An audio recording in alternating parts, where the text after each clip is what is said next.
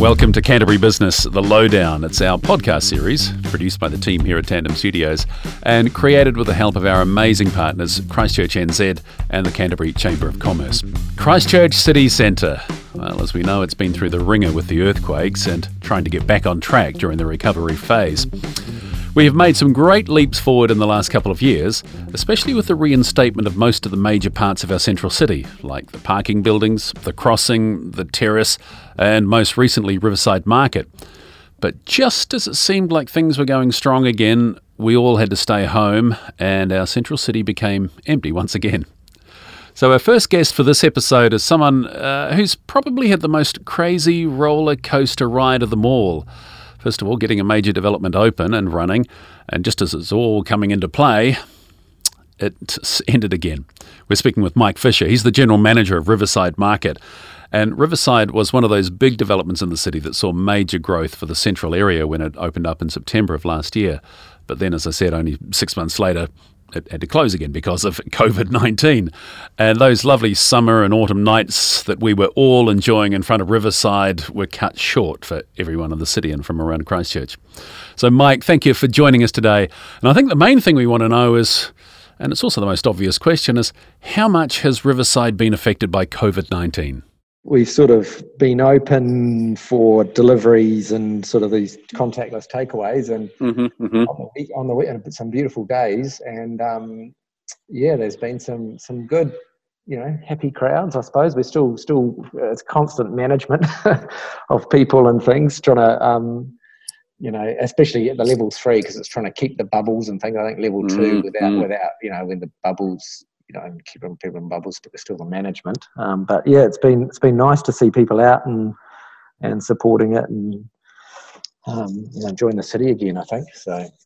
And as the General Manager of Riverside Market, how difficult is it making sure that all the different people who have been operating through level 3 were doing it in a safe way? Was that really hard? Did you have to scramble furiously to make that happen?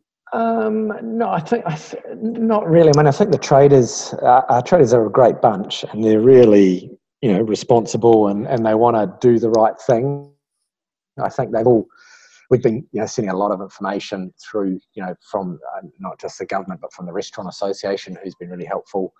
And so they've digested that and been working on their own plans. And I suppose myself and the rest of the management team and things just trying to be there for questions, and if there's crowd and things outside, just be around to make sure it's well managed. But most of them, it's been pretty good. Not all of them are open. I think we've got about 15 or so who have. So it's not everyone. We expect everything to be open at level 2, but it hasn't been everyone yet. So, how many different people have you got within Riverside Market?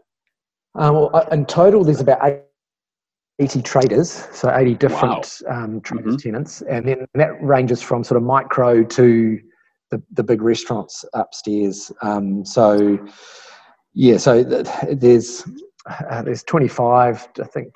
odd, the eateries around the edge, the Dimitris and Pedro's, Bacon Bros, and fried chicken. And then there's obviously the market tiers inside, and then we've got the retail lanes as well, so there's quite a bit in across the whole complex, but it's been mostly the eateries open for these takeaways and deliveries. And as we get into level 2, there's a whole new set of rules and awareness to digest. What are some of the common questions that you're getting through? I think there's a lot about tracing people. How do we trace and how do we make sure that the customers are safe and we create a great environment? And how do we, obviously as a complex, how do we work together? And when we opened, obviously we had large crowds and it was very busy. So how do we manage those crowds and make sure that it is comfortable for the public, but still we can, get it a good experience and a sort of a good vibe, I suppose, back in a safe way. So that's some of the main ones. And then I think how the businesses, they're within their own tenancies and how they develop their own hygiene plans and how they can open, and then for some of the retailers again, how do they let people into their shop safely and the distances. So there's a lot of detail, and I think it changes sort of almost every day. Sometimes it feels like, so we're trying to digest it and do the best we can, really. So And what sort of problems do you anticipate? Are you keeping an eye out for? Yeah, well, I suppose it's under level two. I suppose it's just making sure that we have controlled the crowds. I suppose we want it public to be comfortable here and to feel like it's a great place to visit. So I think people will be a little bit wary maybe to start, of getting into crowds and things. So we need to manage that. That's what we anticipate having to be on top of. I think then, stuff like queuing, where we have some very popular traders who sometimes have long queues. How do we manage all of that? How do we work with the council on the public space adjacent to us? How people are using that, and that's managed. I mean, obviously in the summertime, spring and summer, we've had big crowds of people out the front enjoying it, which has been awesome. But at the moment, it's, some of those things aren't easy to control and manage. So those are some of the things. And then I think just obviously making sure as a team we've, the cleaning and the hygiene and all that sort of stuff we're on top of. So those practical operation things that make it a good experience, but you don't think of a lot of time. You just hope it's been done. So we've got to make sure we're on top of that. How does all that extra work affect the income for the businesses and ultimately yourself as well? Because it's a lot of extra cost and time involved to meet those requirements of level two.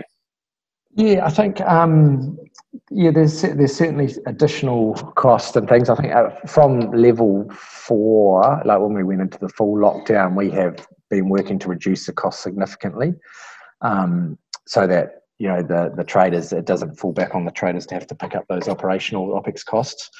And a lot, I suppose, we're doing in-house, so myself and the others on the management team and things just trying to pick up a lot of the slack. So we've been doing bits of cleaning, and we'll be out counting people and managing queues, and so just reducing for now. We hope to grow again, but for now, while we're in this sort of uncertain times, take on as much as we can in house, and then use the contractors and things we know if we need to, and really just make sure we're getting the basics done well and not adding too much extra stuff as we start, and then getting into the things as we obviously as we hope people come back into town and are feeling more comfortable in the city again, and coming back into Riverside, and we can have greater numbers. So yeah.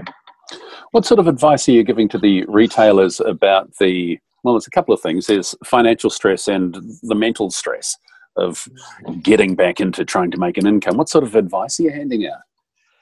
Well, I think certainly when we first went into the lockdown, it was getting into government support packages. I think there was it's quite a bit of information, obviously, for them to digest, and we were sending stuff through and then working one-on-one with some traders about how to access those subsidies, the different support packages, and making sure I'm on top of that and we can support them.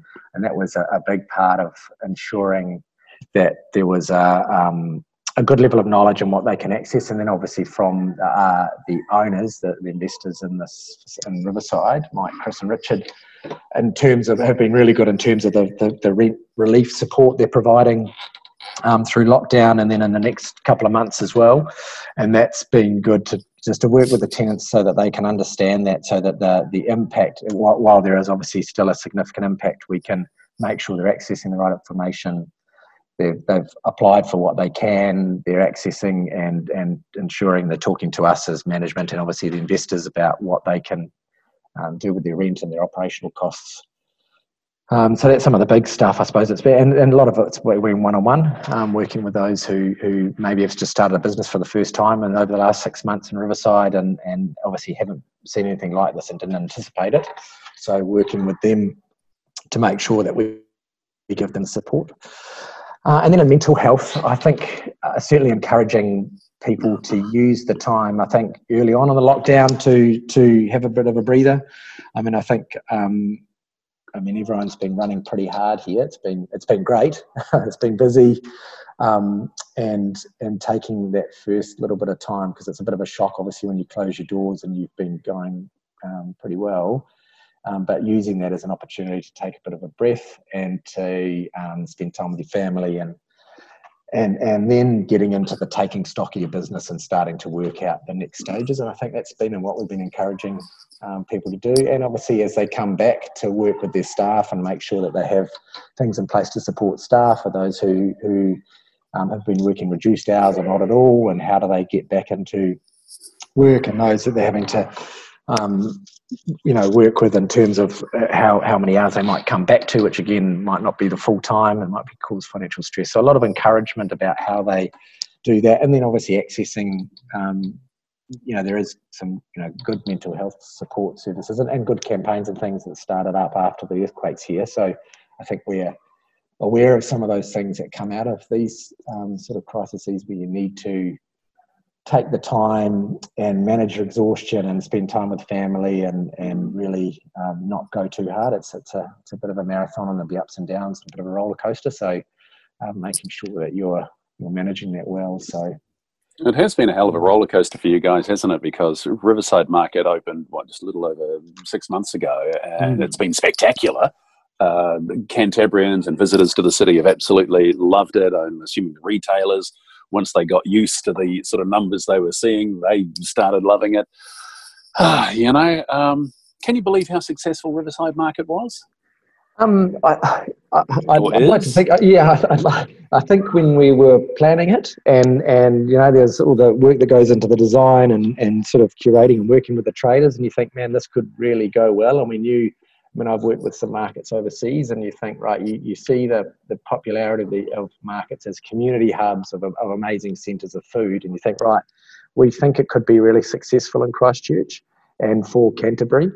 But I suppose we weren't ready for some of the numbers and the crowds, and so it's been amazing and positive, but I think it certainly has stretched us in terms of the things that the people were expecting to get through the door, and obviously the operational back of house stuff, the rubbish and the sorting facilities and the cleaning and all those extra things you need to do. But I think those are good problems to have in terms of this and stuff that we've really enjoyed trying to crack, because it's, we think, and I know we're getting good feedback, it's been really great for Christchurch, and we're really proud of that it's a legacy project, and people of Canterbury are really proud to have something like this here, and that's obviously what we want to get it back to. That it's a real community hub again, and a great experience in Christchurch. So, yeah. Do you see the inner city, because the Riverside Market was a huge boost for inner Christchurch? How do you see the inner city developing over the next few months? I mean, obviously you're dealing with level 2 at the moment, but a few months down the track, 6 months down the track, what do you see ahead?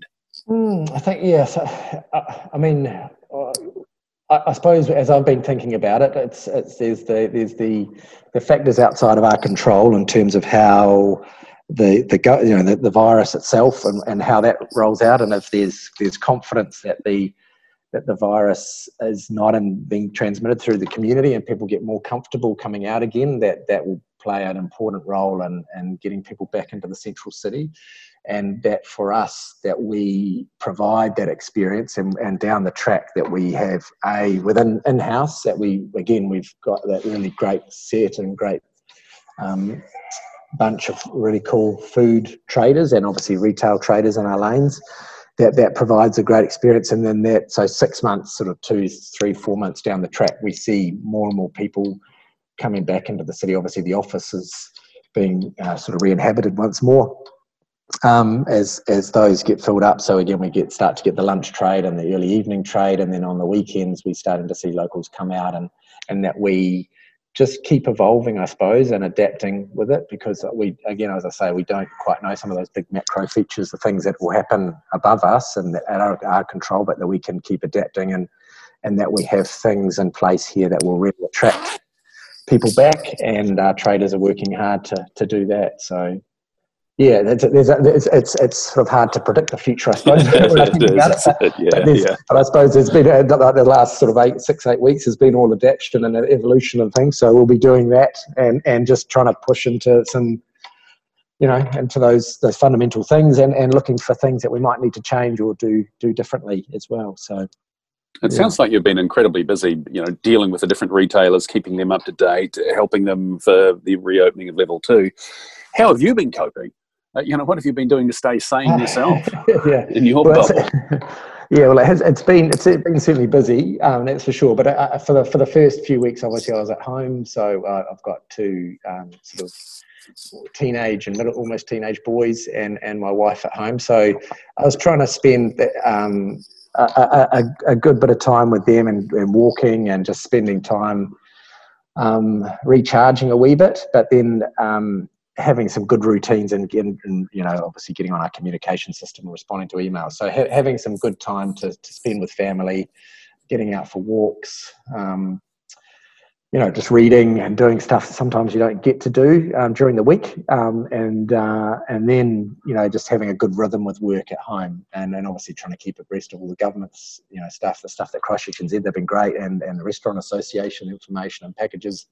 So it's probably getting some good routines at home to make sure I'm still motivated and you're doing things, and then obviously spending time with family and making sure you're not.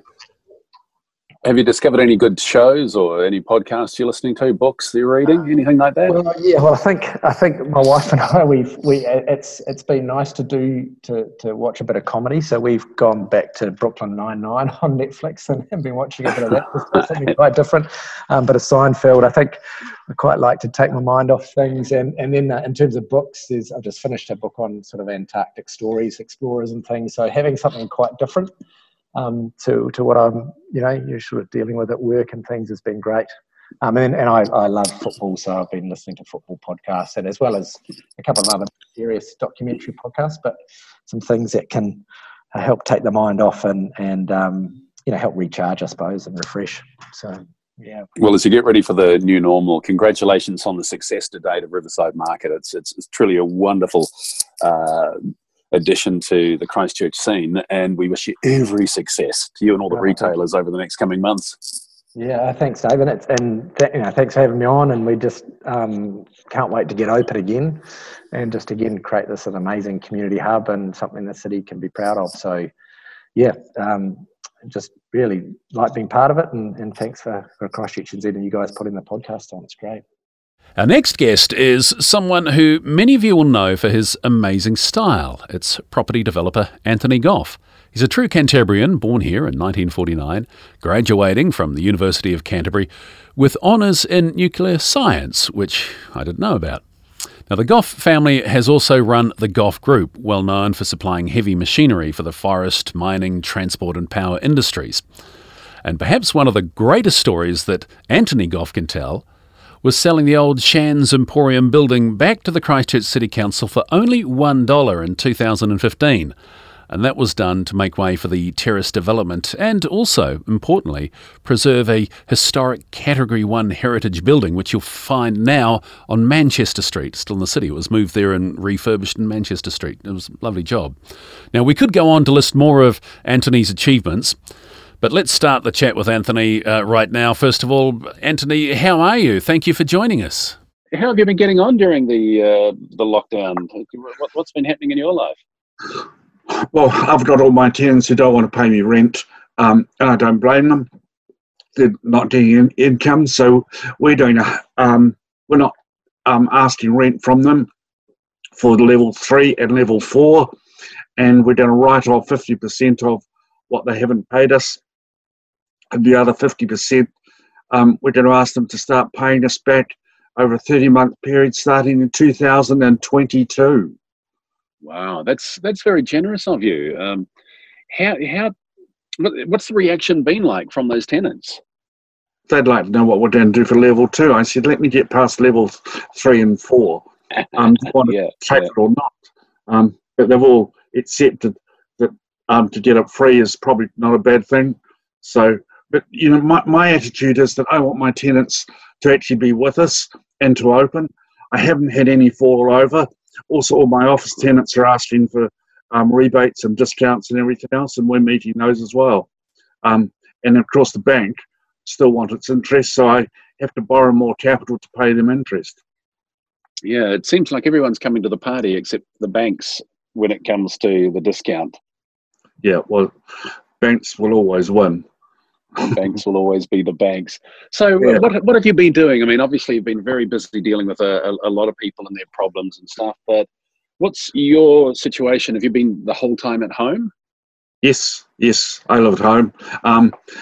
Go out occasionally to go to the shops, or if I need to see a tenant in town, like we're doing some maintenance on our buildings now that we would normally have difficulty doing because we've got bars and restaurants all around us with people sitting at tables and chairs. So we're just staining our big wooden building. We'll finish that tonight, so that's good. And we're also going through checking all sort of fire collars through the building, that sort of thing. So we're doing quite a bit of maintenance. At the same time, we've started our big car park rebuild back in operation. So we'll finish that in July and open to the public. So that's very good. It's a big 430-bay car park in Hereford Street. So things that are moving in the background all the time for us. I would handle probably up to 60 emails a day. So wow. It's got to be quiet. You've got to be right on top of it. How's your stress levels dealing with all of that? Not too bad, actually. I dare say, if you've got a clear vision where you're going, I've got tremendous support staff. I've got two staff. They're on full pay. Most of the government's helped me there, but actually it doesn't meet half of what I pay them because they're quite highly paid and they're very capable. And I don't begrudge that. You know, when I started, I said, look, I'm here to make sure that money side for them is not a big problem. I think it's so important to look after those key staff. And I was talking to one of my hospitality tenants on Oxford Terrace today, and he said he's got it still all his staff on. And his front of house staff said they'll accept the government wage that they're paying as to hold them for the moment. And I thought that's an incredible thing to do. So they'll take a huge chop because the government thing is not actually what you normally have to pay staff to keep them. It's really good. Hospitality, a lot of the tenants you deal with are in the hospitality business, and it's taken a major knock. How do you think it'll come back? What sort of vision are you seeing, and what are you hearing from those hospitality tenants that you work with? We think it's going to come back with a vengeance. It's a lot of pent-up frustration of not being able to go out and have a dinner. And I think people are getting a bit tired of cooking at home, would love to do a bit of socialising. So that's going to come back with a vengeance.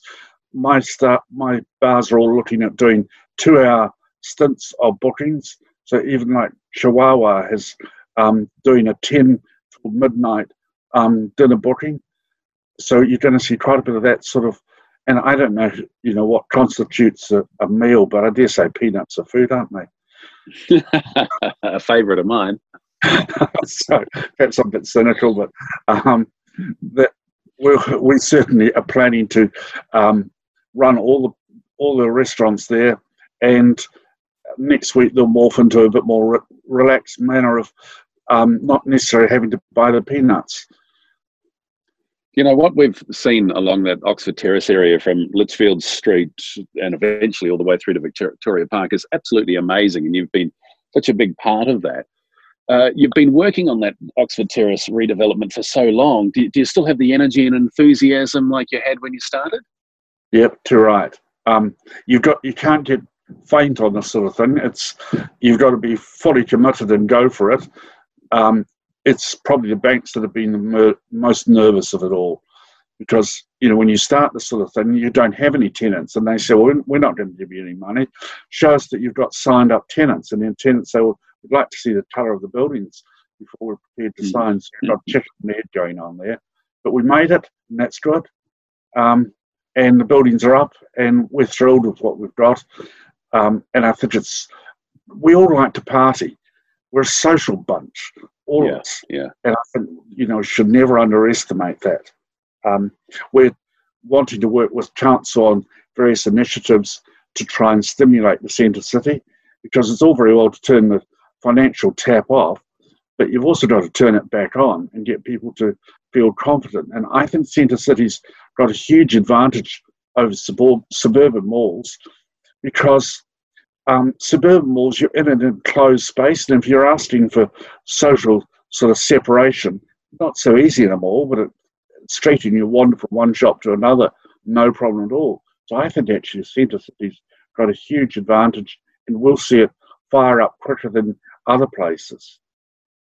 What sort of initiatives would you like to see from the council and government to help hospitality get back up and running and stay in business, importantly? I'd quite like to see free car parking in multi-storey buildings for a few months. That would be a huge incentive to allow us to get started. Don't talk about on-street parking. Don't talk about shingle yards. You can pay on all those. But if we could get, say, the multi-storey car park buildings that it's free for the first 2 hours, that will be a huge incentive. And we're working with council trying to encourage them to go down that track. Is there any events planned? Because obviously in level 2, gatherings of 100 people or more are frowned upon, but is there any sort of large promotional things the council could do, like a lantern festival or something like that, just to encourage people into the city area? Yeah, Christchurch NZ is working on that, but when you've got a limit of 10 people, well, that's a bit of a joke, isn't it? It's not going to happen. Mm. We've got to get past that. And, you know, I think it's a bit sad that funerals are limited to 10 people, weddings are limited to 10 people. It's not really opening the place up. I dare say you've got the problem with funerals. People like sort of, they're a big hug and that sort of thing. So I'm hoping that we'll see the numbers rapidly open up for those sort of events, and until we can have at least 100 people, no good point in doing any sort of promotional events in town. But I was talking to Joanne Norris today, and she said they're working on getting the event side of the city from now till Christmas livened up, and they're working very hard on doing that, but they need to get beyond the 10 people. Mm-hmm.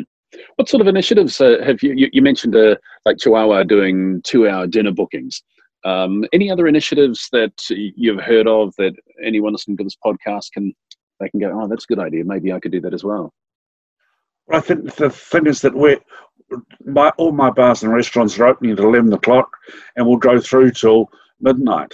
So that allows you to dine any sort of hour, day or night, really. And do you necessarily have to eat exactly at 12 o'clock in the middle of the day? No. I think we're going to see it spread out, and that will be quite good. We're very lucky with our bars and restaurants. They have good areas, big open areas. They'll just spread the tables out a bit, and I think it would be fantastic. I'm very positive, very strong that this is actually going to fire up quicker than we think. That's really optimistic to hear from you, Anthony. One other question that I'd like to ask is, when you go down Oxford Terrace, what's your favourite part of the redevelopment? Is there a sort of particular part that you go, yeah, this is something I really, really love about that inner city area? I guess they probably, my wooden building that's in the middle, it's got Amazon Eater on the ground floor, is probably the centrepiece of that. Because you're not, nowadays you won't be allowed to have a timber clad building because that's seen as a possible fire hazard. So I think we're very lucky. We've got a lovely timber building. I'm not going to let it go grey. We've just stained it again, and we'll do that every 3 years. And so you'll get this glowing, natural timber look. So probably it's one of the ones that I think is a standout feature there. You've also got the Core 10 building, which has got Chihuahua on the ground floor. That's a really unusual building. The Core 10, that's high-quality steel clipped on the outside. That clip-on outside, it's $1,000 a square metre. That does nothing other than make it look pretty. It's not the waterproof membrane. So people probably don't realise that it's designed to look. My comment to the architects was, I want it to look different. Every building to have its own unique statement. And I don't want people to say, oh, that was the 2012 year design. No, it's got to be sort of long-term, independent of whatever's in fashion in that year. So that was a very big commitment. And I think they've achieved it very well. Well, congratulations on what you have done. I know you've had your trials and your tribulations and your testing times to get to where you are now, but I think the whole development along Oxford Terrace and as you say, the car park around into Hereford is really something to be proud of. And I know that on the numerous times that we've walked up and down that boulevard along the river with Oxford Terrace on one side, there's people out and about, it gives you real energy of the city that was missing for so long. Yeah, and I think Riverside is a fantastic addition to that area because it meets a slightly different market. It's the Oxford Terrace, the terrace bars, you won't get lunch under sort of much under $20, whereas the Riverside, you can turn around and get a sort of $10 lunch. So they're catering to different markets, and I think that's a great thing happening there. And the laneways that connect right through, you've yet to see the laneway we're going to open up that will take you right through BNZ to centre all the way out to Colombo Street. That will open in July this year, and that's when our car park will open, and we'll run it 24/7, so it will never close. And I'm hoping my bars and restaurants will actually validate your parking, so if you go and dine there, they'll pick up the tab for 2 or 3 hours of parking. So it will become sort of free parking, and it's nice and safe. And if you happen to perhaps have one more wine than perhaps you should have, just leave the car there, because we're going to have a maximum charge of probably 3 hours a night. And if you need to leave it, then leave it there. It won't cost you any more. Pick it up by 7 in the morning, and you pay no extra. Yeah, great thinking. Hey, look, it doesn't sound like you've had any time to be bored at all during this whole lockdown period, but have you got into anything new, any streaming shows, books or podcasts or anything different? No, not really. It's a case of I get these hurry-up emails from my staff saying, you haven't replied to this that I sent to you yesterday. What are you doing? But we work as a very good team, and we work very closely with our tenants. And that's so important that the tenants are fully supported by their landlord.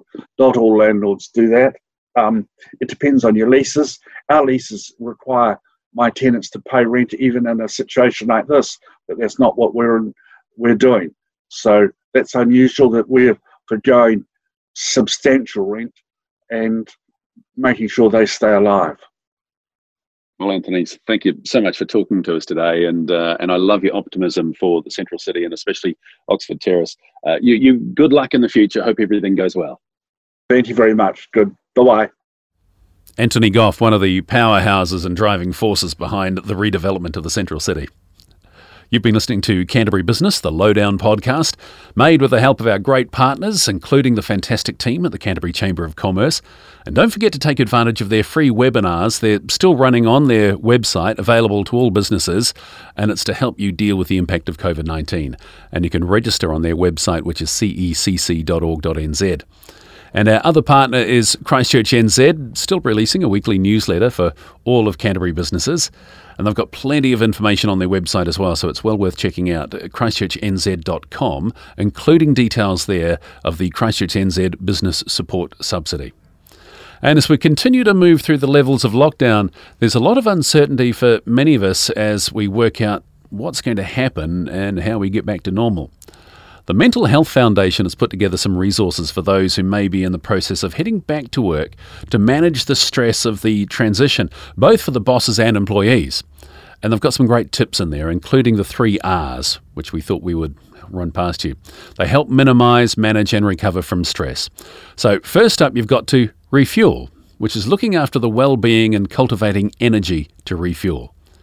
Then there's resolve, identifying stresses and finding solutions that help resolve the cause of that stress. And the last one is relax, which I think we've all been trying hard to perfect through all of the lockdown. So switching on the relaxation response to restore and rest is not necessarily a hard thing, but it is part of the 3 R's. And it's certainly worth checking out. For more resource and information on how to transition back to work, head to their website, which is mentalhealth.org.nz. So thank you for listening, and you can catch up on all the episodes of this podcast on iTunes or Spotify, as well as our Tandem Studios website. You can listen there, or you can share the link from that Tandem website page through to your social media, and if you do that, we really appreciate it. And if you've got any questions that you might like answered during this whole lockdown and post-lockdown recovery period, please email dave@tandemstudios.co.nz. You've been listening to Canterbury Business, The Lowdown with myself, Dave Dunlay. Tanya Green is producing and Brett Robertson as our engineer. We're all in lockdown now and working from homes, so stay safe, be kind and take care.